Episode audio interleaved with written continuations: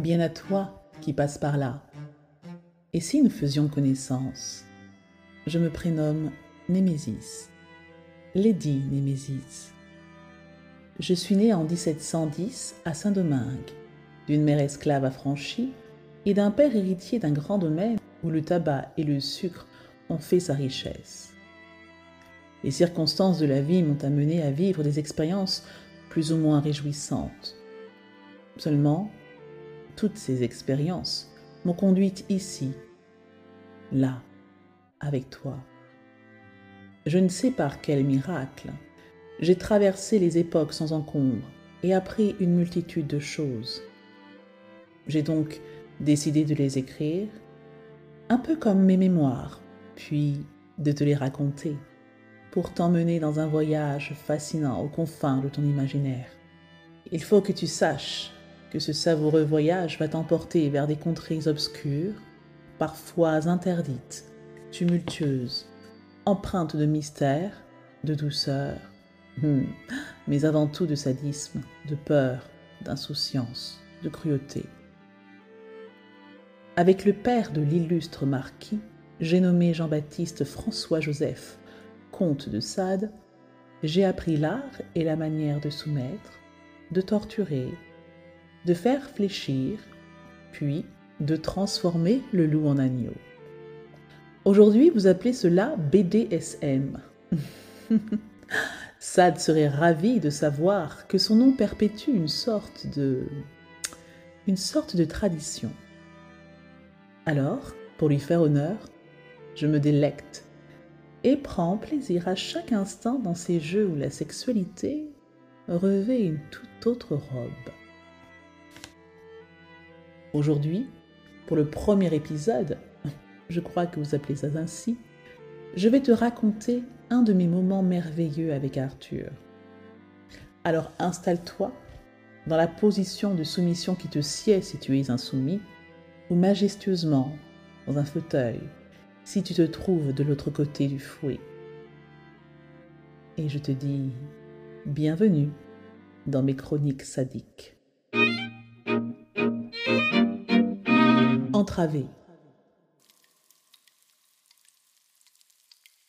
Un silence oppressant régnait dans cet antre humide et froid. Le goutte à goutte incessant des infiltrations suintait des murs de pierre et venait mourir sur les pavés poussiéreux.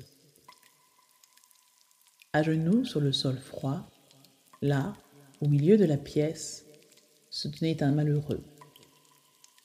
La tête baissée, les bras écartelés, maintenus de part et d'autre par de lourdes chaînes, il semblait faire pénitence, espérant que son geôlier aurait pitié de son âme. Voilà trois jours, trois jours qu'il n'avait pas vu la lumière. Aux matines et aux vêpres, un pot de chambre lui était présenté afin qu'il se soulage. Chaque soir, on lui déversait un seau rempli d'une eau excessivement froide, excessivement glaciale pour le maintenir en éveil. Grelottant, ce n'est pas pour son âme qu'il devrait prier, mais pour cette pauvre carcasse lui servant de corps qui s'affaiblissait chaque jour un peu plus. En cet instant de répit, Morphée avait pris possession de ses pensées quand le grincement lointain d'une porte le sortit brusquement de sa torpeur. Des bruits de bottes se rapprochaient dangereusement dans une cadence lente et régulière. Chaque pas affolait le misérable. Sa respiration se faisait plus courte et saccadée à chaque impact métallique qui résonnait comme une sinistre mélodie. Les pas s'arrêtèrent devant le cachot et une clé tourna dans la serrure avec un cliquetis qui semblait s'amplifier dans la pénombre. La porte s'ouvrit dans un grincement, poussant le captif à laisser échapper un gémissement étouffé. Il se ravisa dans la seconde car la consigne était claire. Aucun bruit n'était permis sans l'autorisation de son geôlier, sous peine d'une machiavélique sentence. Le bandeau qui lui voilait la vue le plongeait dans un abîme de noirceur. Comme ses autres sens étaient en éveil, les ténèbres qui l'enveloppaient étaient loin d'être silencieux. Chaque son prenait une ampleur démesurée. Chaque écho était une fenêtre sur ce monde carcéral qui ne pouvait deviner, et ainsi être témoin de la lueur cruelle qui illuminait la figure de son cerbère. Les pas se mirent de nouveau en mouvement et rompirent le silence. L'homme sentit une présence tourner autour de lui, tel un prédateur invisible scrutant sa proie. Le bruit des bottes était sec et précis, rappelant le balancier d'une pendule, parfaitement mesuré.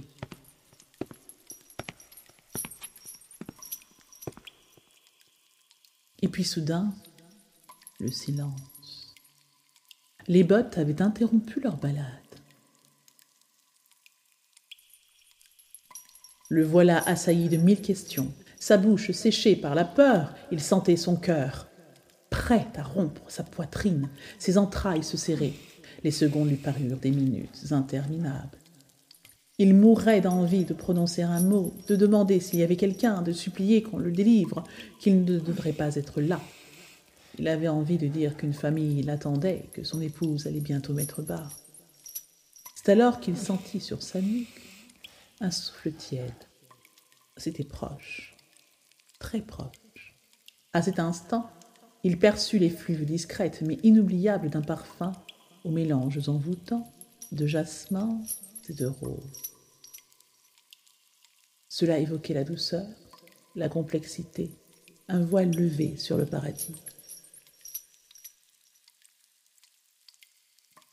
C'est à ce moment précis qu'il comprit que son geôlier n'était pas un homme ruste, brutal et puissant qu'il avait imaginé, mais une femme, une créature envoûtante et mystérieuse, tout aussi capable de cruauté. Tous ses sens s'affolaient à nouveau. Un frisson le parcourut, mêlant peur, surprise curiosité. Il ne savait plus s'il devait frémir de plaisir, de désir ou trembler de peur. Et pourtant, il sentit son bas-ventre se tendre pour se gorger d'une pulsion honteusement dérangeante. Bonjour Arthur. S'éleva une voix douce dans ce silence assourdissant. Je pense que nous allons passer un bel instant, toi et moi. Madame, oh madame, je, mais il fut interrompu par une gifle cinglante qui le surprit, suivie d'une seconde qui lui chauffa la joue. La femme s'éloigna, activa un levier qui permit aux chaînes de se détendre, comme le corps du misérable qui se recroquevillait.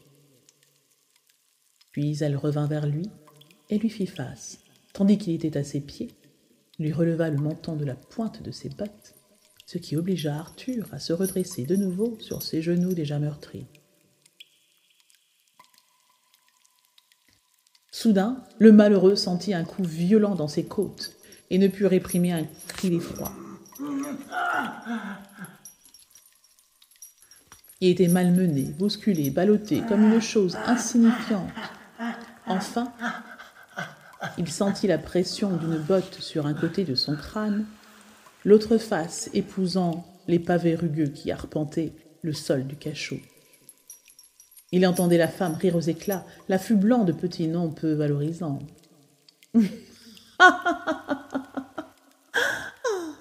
Regarde-toi, Arthur. Oh, mais que dis-je? C'est vrai, tu ne peux pas te voir. Regarde-toi. Si seulement tu te voyais. Tu n'es qu'une vulgaire paillasse, une insipide chose crédule. Elle lui disait tout cela en lui employant sa courte chevelure. Elle lui susurrait tout cela au creux de son oreille.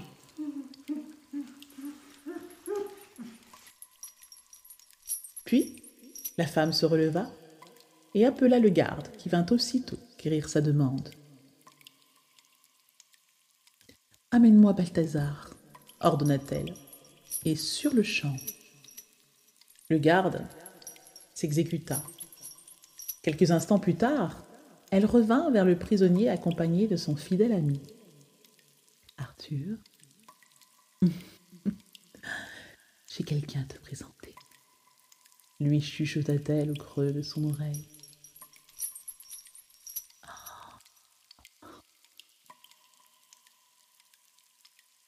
Crois que nous allons bien nous amuser, toi et moi.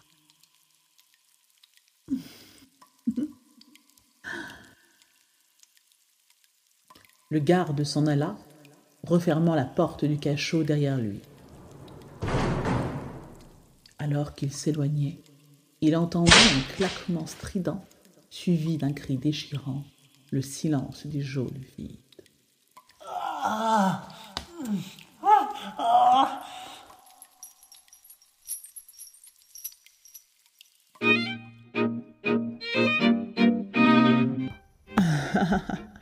Je sens comme une frustration monter en toi. Si tu veux découvrir d'autres histoires, tout aussi immersives, tout aussi sadiques, alors abonne-toi donc à mon podcast, des chroniques sadiques. Comptez juste par moi, ton humble et obligé Lady Nemesis. À bientôt.